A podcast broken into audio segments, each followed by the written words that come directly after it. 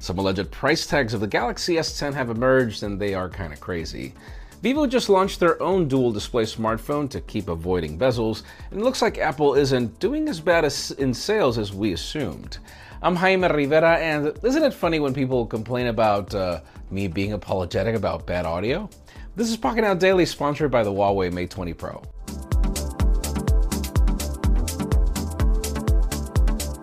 The official news today begin with deals. If you're in the market for a new MacBook, $400 off on Amazon's Woot is what we currently get. We're talking about $820 for the 256 gig model. And sure, it's not necessarily a new product, and you're only getting 3 months of warranty. But that's really a crazy price tag.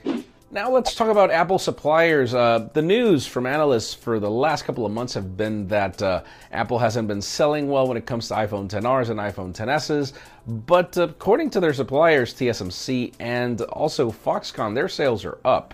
So speculation now arises that it could be that iPhones are actually selling well, but we will never know because Apple's not providing any numbers anymore, right? Now let's talk about Vivo's Nex smartphone. Pun intended, as well, that's the name of their new phone that now has dual displays. In the past, the Vivo Nex was pretty much the first smartphone with a motorized camera, and I do have the unit.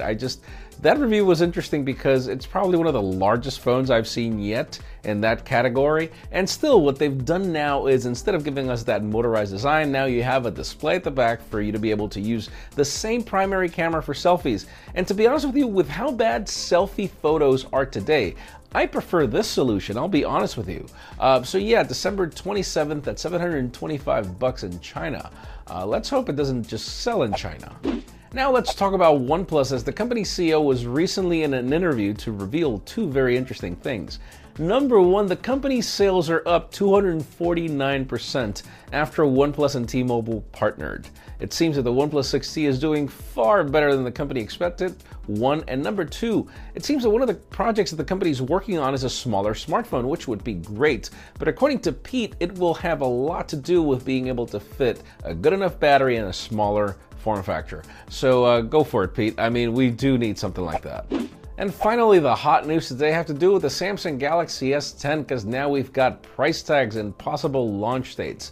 Set your calendars. Probable pre-sales begin on February 20th. Launch will be March 12th, somewhere around there.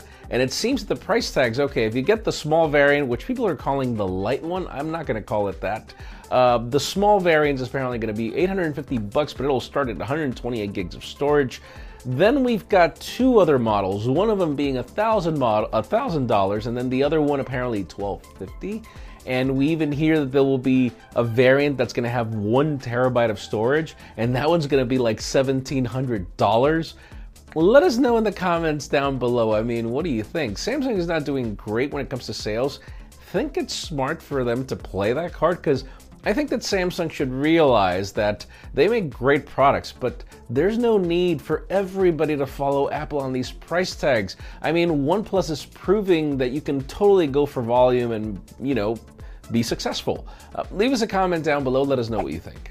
And folks, before we end this video, we would like to thank our sponsor, the Huawei Mate 20 Pro, for making today's content possible. Huawei's thinking lens tuned by Leica includes 3 amazing sensors, a whopping 40 megapixel wide, a 20 megapixel ultra wide, and an 8 megapixel telephoto. Literally the most versatile smartphone camera in the market. Presented in the coolest matrix design we've seen yet. But that's just part of the story, the photos are amazing. Follow the link in the description to learn more about what makes the Huawei Mate 20 Pro so cool.